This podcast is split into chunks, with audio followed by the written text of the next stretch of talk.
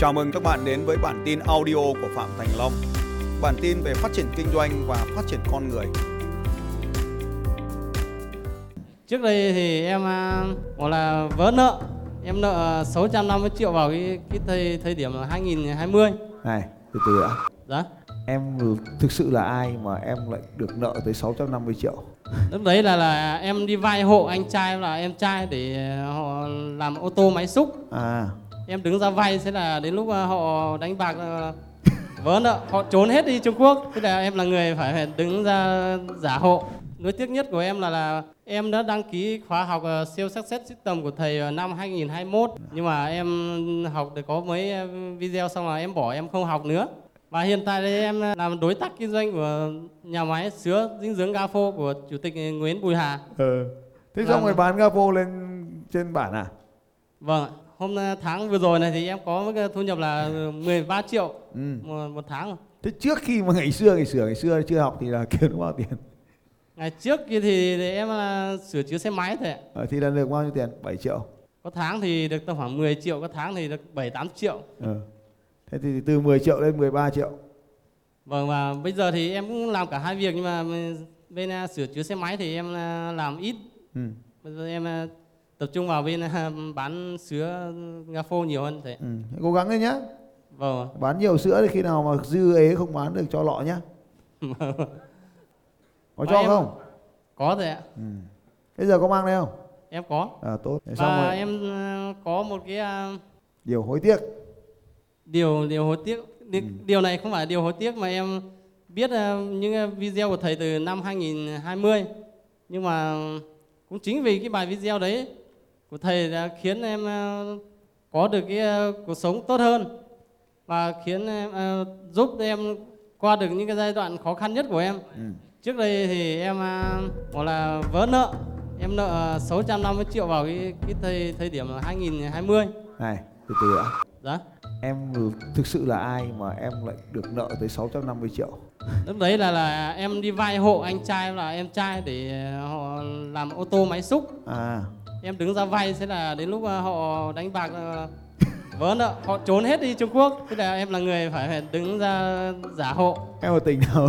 em ở Hà Giang Ở Hải Giang. vâng Dạ. Hôm trước đi xuống đây mà áo đen đen gì?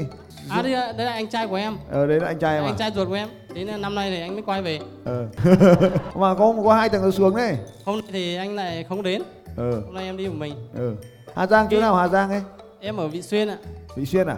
vâng Ờ. Vị Xuyên thì Thầy- khi nào có cam thì nhớ biếu cho bao tải nhá.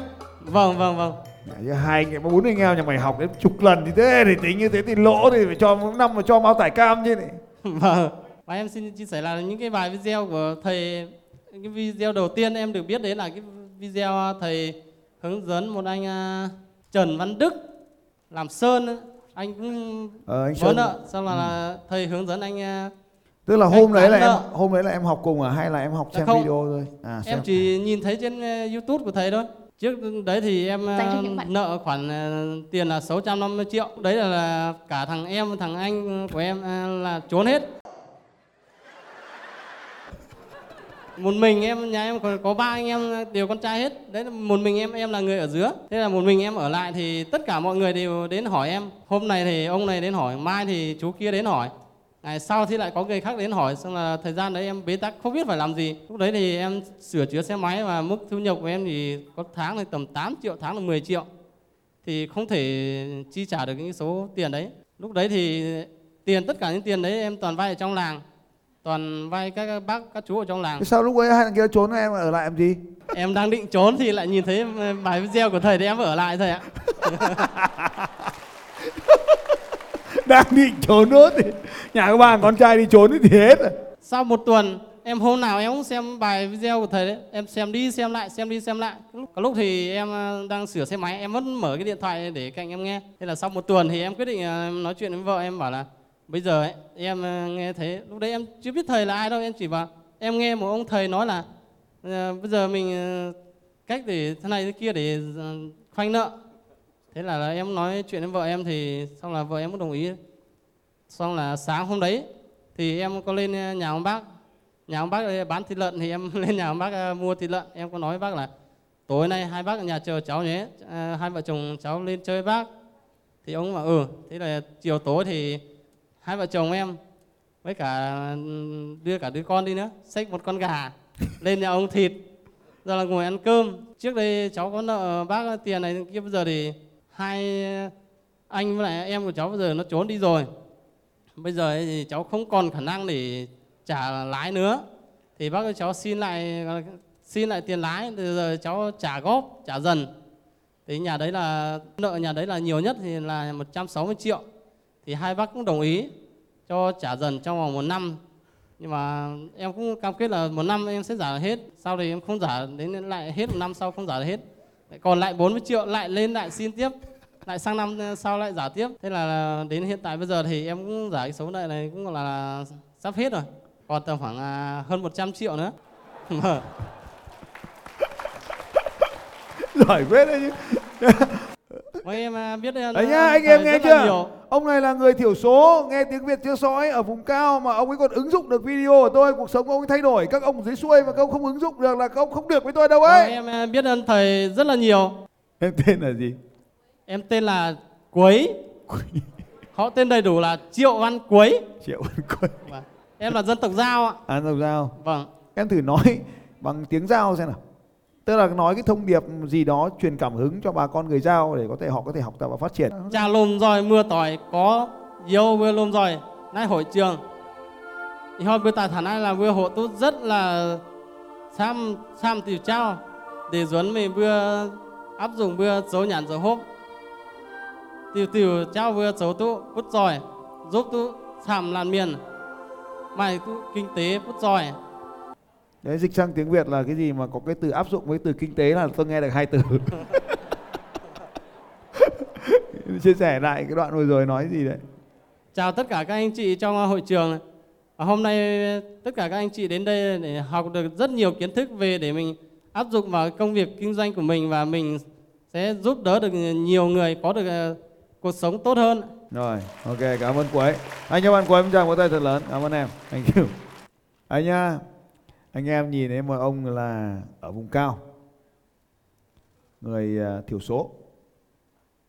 Trong cái hoàn cảnh mà có ông hiểu hình dung là thu nhập 7-8 triệu một tháng mà nợ 650 triệu. Mình cứ tính ra như thế mà làm ăn chăm chỉ, tích lũy chăm chỉ là mất 10 năm.